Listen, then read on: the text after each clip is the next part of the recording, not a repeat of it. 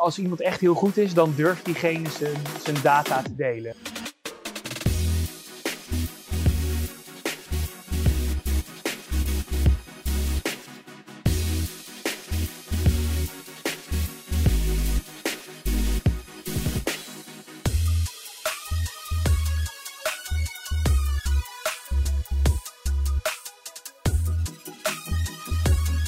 Yes, we gaan het uh, hebben over social strategy. En dat doen we met Michel Ariens van May Brand, Builders. Maar ik werd meteen net al gecorrigeerd. Ja, het woord crew. Crew. Ja, want uh, May Brand Builders was, uh, heeft een beetje design DNA in zich. en dus verder gegroeid naar marketing. En toen zagen we eigenlijk dat sinds ik erbij kwam, dat de klanten daar veel meer open voor stonden. Ja. En ja, dan hoort bij ja, meer digitaal bureau ook uh, digitale branding. En uh, dat betekent dat May Brand Builders uh, ja. eigenlijk er niet meer is. En nu heet het Crew. Crew, cool. Hoe ziet je team eruit bij Crew? Of de crew van Crew? Ja, we hebben de, de crew van Crew is eigenlijk een, een, combinatie van specialisten en generalisten. we hebben nog een paar designers vanuit May Brand Builders. Hè, en dat design DNA blijft erin, want we produceren ook heel veel content, dus dat helpt. en voor de rest hebben we een aantal digitale marketeers. Uh, en die hebben allemaal hun eigen specialisme. En wat voor content produceer je vooral? Eigenlijk in de breedste zin. We doen video's, podcasts en, uh, en, uh, en posts. Maar met name produceren op dit moment social media content. En dat doen we op, ja, dat zowel bewegend als, als, als stilstaand. Dan zag ik op je, op je LinkedIn dat het woord data-driven constant voorbij komen. Ja. Hoe zet je dat in en wat doe je daarmee? Nou, ik denk de grootste fout of de grootste valkuil waar een marketeer of een bedrijf in kan stappen, is eigenlijk denken dat je het zelf goed weet.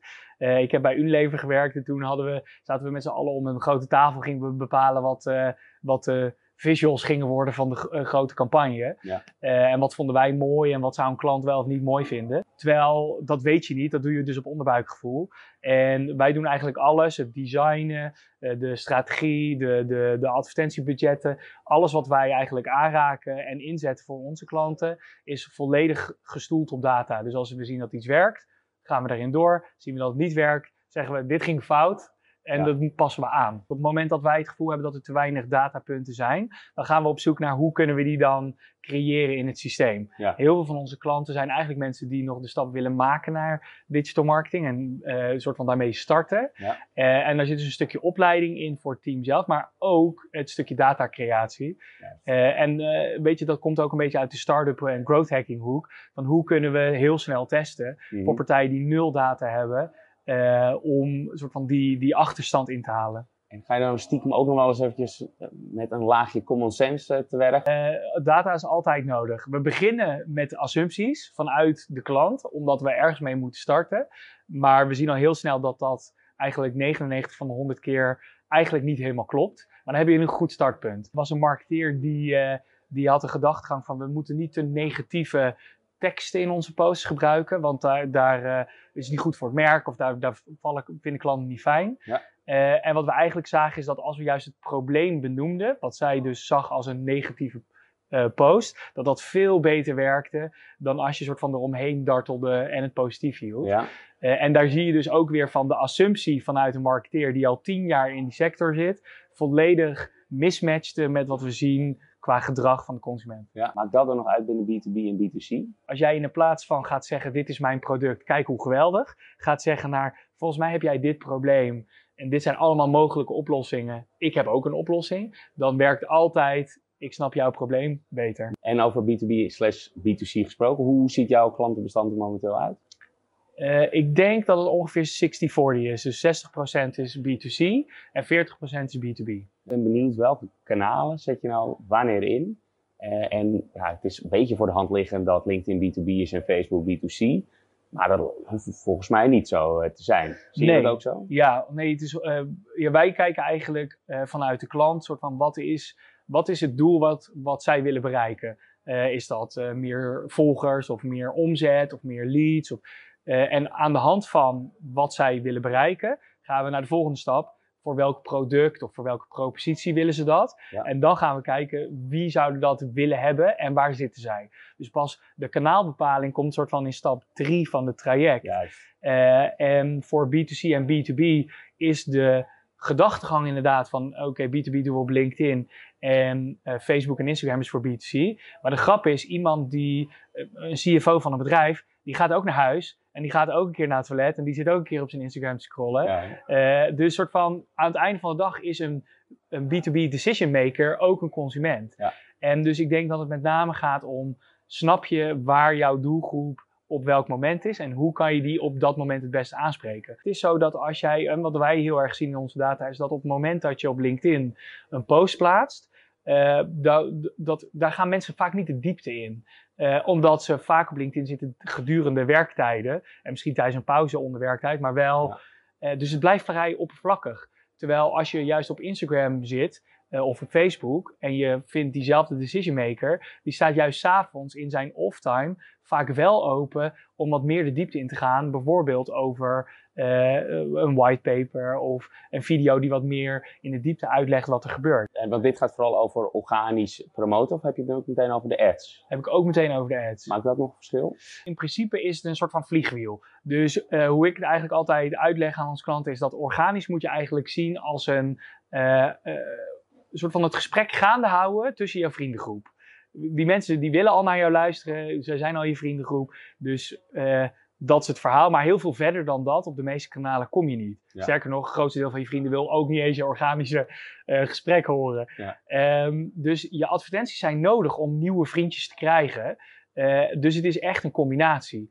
Eh, en met name het advertentiestuk is daarin een belangrijker onderdeel eh, dan het organische stuk. En zeker als jij vanuit een bedrijfspropositie of een productpropositie aan de slag gaat, eh, is het adverteren steeds belangrijker. Welke kanalen zet jij in en kan je inzetten? En zijn er ook kanalen die je dus niet doet? Nou, met name nu zie je gewoon qua, qua kostenefficiëntie 100% Facebook en Instagram als beste uit de test komen. Ja. Eh, dat heeft ook te maken met dat het qua ads eh, een, een betere veiling is. Dus bijvoorbeeld LinkedIn. Dan, dan LinkedIn. LinkedIn heeft niet echt een veilingsmethode, dus dat is veel duurder voor kliks dan Facebook en Instagram. Eh, YouTube eh, is natuurlijk wel een veiling, maar daar zitten allerlei speciale verdienmodellen in. Dus relatief ook wat duurder. Dus ja, eigenlijk eh, met name socials nu de beste route. Maar goed, wij gebruiken hier en daar ook wel eens Spotify of Pinterest als, als uitbreidingsmogelijkheid. Ja, ik ben ook wel benieuwd naar hoe jij zeg maar, de nabije toekomst, en dan hebben we het over, laten we zeggen, een paar jaar ziet, Ja. van de verschillende platformen. Waar zou je, stel dat je aandelen zou moeten kopen van een bepaald eh, social media eh, bedrijf, welke zou je, waar geloof je het meest in? Eh, ik zou inkopen in Pinterest en in Facebook. Oh ja, Pinterest ook nog steeds? Ja. Ja. En we zien dus dat juist de engagement op Pinterest enorm hoog is. Ja. En de relatieve hoeveelheid adverteerders nog laag. Dus, dus de waarde van Pinterest als bedrijf is daardoor dus ook op dit moment in mijn ogen undervalued. Waar ik ook nog even benieuwd naar ben, is dat een eh, platform als Facebook heel veel eh, suggesties zelf al doet. Ja. Je zou kunnen zeggen, hè, als je weinig budget hebt en zeker geen budget om iemand, een expert zoals jullie in te schakelen, dan eh, kun je daar misschien mee uit de voeten. Of is jouw mening van, moet je absoluut niet doen wat Facebook je dus adviseert, is veel te duur, het kan veel beter en je hebt mij instant terugverdiend. Ja, moet je absoluut niet doen. Nee, is dat Nee, is eerlijk waar. Bijvoorbeeld dynamische advertenties. Dan kan je meerdere copies, meerdere eh, visuals eh, inladen. Alleen je krijgt daar niet de data uit dat je weet welke headline het beste werkte, welke copy het beste werkte. Hm. Dus je krijgt algemeen tussen ads eh, te zien welke ads het beste werken, maar niet wat nou de, de factor was. Dat zijn allemaal mee, datapunten die je dus mist. Ja. En daarom zien we bijvoorbeeld in mijn ogen ook dat de kost per kliks, en waar heel op wordt afgerekend bij Facebook, aan de hoge kant zijn. Dus in Nederland zitten we ergens tussen de 70 en de 80 cent per klik gemiddeld. Mhm. Maar wij hebben gewoon klanten die met onze methode maar 1 of 2 cent per klik betalen. En, wat je, en dan ook nog eens van relevante kliks. Ja. En wat je dan dus al ziet is dat je ongeveer 96% besparen op je advertentiebudget. Of dat je 25 keer zoveel Ja. resultaten kan krijgen voor hetzelfde budget. Eh, ik geloof je, ik eh, Ja. zou het bijna bij afnemen. Hoe anders is eh, jullie aanpak dan alle andere social strategy experts? Eh, verbazingwekkend heel anders, maar ik vind het jammer dat dat zo is. Iedereen doet aan targeting, iedereen heeft het over segmentatie. Maar wat wij eigenlijk zien dat heel veel van onze con- con-collega's in deze space eigenlijk segmenteren bijvoorbeeld op regio of leeftijd of Misschien iets van interesses, maar wel echt minimaal. En ook qua advertenties daar niet echt op inspelen. Ja. Dus eigenlijk trekken zij de segmentatie volledig los van Mhm. de ad-creatie of de organische post. En wij integreren dat. En wat je, eh, wat, wat je dan dus krijgt, is dat wij personaliseren op basis van gedrag. Dus om je een voorbeeld te geven, ehm, stel dat je ehm, eh, in de markt bent voor een auto, dan kan je als dealer eigenlijk gewoon een ad maken die zegt: kom bij ons een dagje eh, proefrijden of eh, maak een afspraak. Mhm. Wat je ook kan doen is als je weet dat diegene die die ad ziet fan is van Netflix, is dus een ad maken die zegt: heb jij in coronatijd Netflix volledig uitgebinged? Kom even rich tijd- maken. Het wordt tijd om een auto te kopen. Ja, bijvoorbeeld. Ehm, wij doen dus ad-creatie op basis van die segmentatie. En die koppeling zien wij eh, ja, heel weinig. En is dat dan ook wederom ideaal eh, om, om die eh, tactiek toe te passen binnen Facebook en dus Instagram? Of kan dit ook op LinkedIn? Nee, die kan 100% ook op LinkedIn. Net zo goed? Eh, net zo goed, zelfs beter.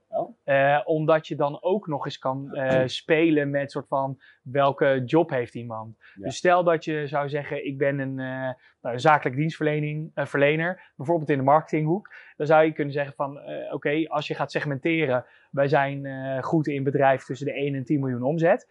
Dat lijkt een soort van standaard segmentatie wat heel veel partijen doen. Ja. Maar de grap is, die groep van 1 tot 10 miljoen zijn super heterogeen. Dus je hebt mensen, eh, je, eh, potentiële afnemers die in de zorg werken, potentiële afnemers die zelf in de zakelijke dienstverlening zitten. Ja. Dus je wilt daar eigenlijk al op segmenteren. Ja. En eigenlijk binnen die groepen wil je nog een stapje verder gaan van wie is de decision maker. Dus bijvoorbeeld in de zorg zeg je dat ze een, nou, een CFO of een CEO of de, de founder of eh, wie dan ook. Ja, dan kan je bijvoorbeeld advertenties maken die heel erg zeggen tegen het hele bedrijf. hey, weet jouw CEO of weet jouw CFO dat je 30% kan besparen op je financiële administratie? Eh, en dan gaan ze allemaal massaal die CFO taggen. En dat zijn personalisatieopties die eigenlijk niemand nog gebruikt. Ja. Is dit ook eh, in jouw ogen de meest gemaakte fuck-up, om het even zo te zeggen, bij andere agencies? Dat je zegt, jezus, dat jullie dat niet gebruiken. Ja, ik denk, eh, eh, ik weet niet of je het een fuck-up moet noemen. Ik denk dat het een beetje ook met, eh, ik weet niet of het gemakzucht is, maar het heeft ook te maken met de challenge die je vanuit de klant krijgt. En dus dit is eh, echt wel boven de pet voor heel veel digitale marketeers bij de merken en de bedrijven zelf. Ja. Eh, dus als agency is het heel makkelijk om te zeggen, oké, wil jij search of wil jij meer klanten? Wij doen wel een Facebook eh, campagne of we doen wel een Google campagne of een YouTube campagne. Ja. En die klant is ook tevreden. En dan laat iedereen het los. Ja. Ehm, maar op het moment dat je echt gaat, eh, de diepte ingaat en gaat zeggen: we gaan het over performance hebben. Wat voor resultaat levert nou zo'n campagne op? Wat zijn nou je KPI's en hoe score je daarop? Dan zien wij gewoon dat het, het is mij nog niet overkomen dat wij bij een klant binnenkwamen en wij het slechter deden dan een eerdere agency. Mooi Ja. praatje. Ja, Ja. Keurig. Maar stel nou dat ik toch even wil vergelijken. Ja. Eh, wij schakelen heel vaak experts in. eh, en dan is eigenlijk mijn voornaamste vraag: hoe kan ik nou controleren dat jullie inderdaad zo goed zijn? Iedereen heeft eh, Iedereen. mooie cases Ja. en eh, je laat natuurlijk alleen je beste cases zien. Ja, Maar waar moet ik nou extra op letten? Wat zijn bijvoorbeeld goede vragen die ik kan stellen zodat ik er doorheen kan prikken of iemand daadwerkelijk zo goed is als het gaat om social strategy? als iemand echt heel goed is, dan durft diegene zijn, zijn data te delen. En daarmee bedoel ik niet soort van eh, volledig, hoe zeg je dat, alles delen, maar wel, je, je zou echt challenges en vragen moeten kunnen neerleggen als in, wat is, zijn nou je gemiddelde kost per klik, je gemiddelde click-through rates. Dat geeft al een gevoel bij, snapt diegene de klant goed genoeg om die koppeling te kunnen maken. Ja. Ehm, een andere route is om bijvoorbeeld te vragen wie is een van je klanten die nu bij jou werkt. Ehm, en je, je hebt tools om online te kijken welke ads eh, die klanten op dit moment aan het draaien zijn. Dus bijvoorbeeld eh, Facebook Ads Library, dat is echt een goede tool, kan je gewoon googlen. Ja, Kan je gratis ieder Instagram-account of ieder Facebook-pagina die er is, kan je invullen. En dan zie je meteen welke advertenties op dat moment live staan. slim. Dus je zegt, oké, noem een paar van je klanten. En je gaat zelf in de ads library van, van Facebook kijken hoe zien die ads er dan uit. Ja, sterker nog, ik zou het meteen in de meeting erbij doen. En gewoon zeggen, leg me nou eens uit. Ja, leg me nou eens uit waarom er nu bijvoorbeeld twee ads live staan in de plaats van, en bijvoorbeeld wij hebben 100 ads tegelijk live staan, Ja, omdat we willen weten wat werkt. Ja. Eh, als er dus een eh, specialist tegenover je zegt, er staan twee ads live, laat, laat diegene dan uitleggen waarom die keuze gemaakt is. Ja. Of waarom is er geko- gekozen voor dat beeld? Of waarom is er gekozen voor deze copy? Om een beetje gevoel te krijgen Ja. van, heeft hij een uitleg? Ja. Ter plekke zou ik prima een scherm willen delen om te laten zien wat ik doe, ja. Ja. En dan gewoon eh, er doorheen praten en dat, Ja. met een klein beetje context. Ja, jou maar is goed, eh, laat, ik wel, laat ik wel eerlijk wezen, soort van, eh, de vraag is ook met wie van het bedrijf je zit. Dus van die accountmanagers of salesmensen, die zitten vaak zelf niet in al die eh, ad-accounts. Dus die zou je dat niet kunnen laten zien. Ja, Dus soort van, dat aan zich is niet een, eh ja, zeg je dat? Niet een zilver, eh, zilveren bullet Ja. om te weten of dat het is. Simpelste voorbeeld wat ik eigenlijk altijd geef. Ik ben een cola drinker. Ik zeg, als ik hier nu een blikje cola neerzit, die zitten allemaal mensen hier, die, weet je, die hebben allemaal een andere reden om dat blikje cola te willen kopen of te willen drinken. En de vraag is, snap jij als marketeer of kan jij achter de data komen om te begrijpen wie van ons het drinkt vanwege minder suiker, wie van ons het drinkt omdat hij om vier uur een dipje heeft en wie van ons hem drinkt omdat hij geen water lust? ja. Wil- Ja, dat, Ja. dat wil je begrijpen. En ehm, dat, dat kan je niet uit Facebook halen. Die hebben daar niet een, een tool voor. Dat heeft heel erg te maken met: snap jij waarom iemand jouw product zou willen? Ja. Ehm, en, en, en kan je dat goed in woorden uitleggen? Het nou één, één tip moet zijn die jij moet geven aan een beginnende marketeer. Als het gaat om social strategy. Wat zou je dan zeggen? Zorg dat je genoeg gedraggedreven doelgroepen hebt. En eh, wij adviseren een soort van tussen de 20 en de 30 als startpunt. En probeer dan je ads 20 of 30 van? verschillende doelgroepen, verschillende segmenten. Dus eh tuinierders, yoga mensen, whatever. Het maakt niet uit hè, eh, wat relevant is voor het product. Ja. En zorg dan dat je dus ads maakt die matchen met de doelgroep. Dan de aller, allerlaatste vraag. Eh, je hebt, je hebt eh, me redelijk overtuigd van je kunnen, behoorlijk zelfs. Eh, misschien dat de andere mensen dat ook zijn. Hoe kunnen ze het best contact met je opnemen? Ik leef op LinkedIn. Ja? Dus ja, gewoon mij vinden op LinkedIn. Ik ben nog bezig met mijn eigen website, maar dat is volgens mij we bij de loodgieter lekte thuis. Dus Ja, ja, ja, wanneer dat een beetje werkt, zijn we heel ver. Top. Alright, nou dan wil ik je bedanken en wens ik je heel veel succes. Dankjewel. Yes. Leuk.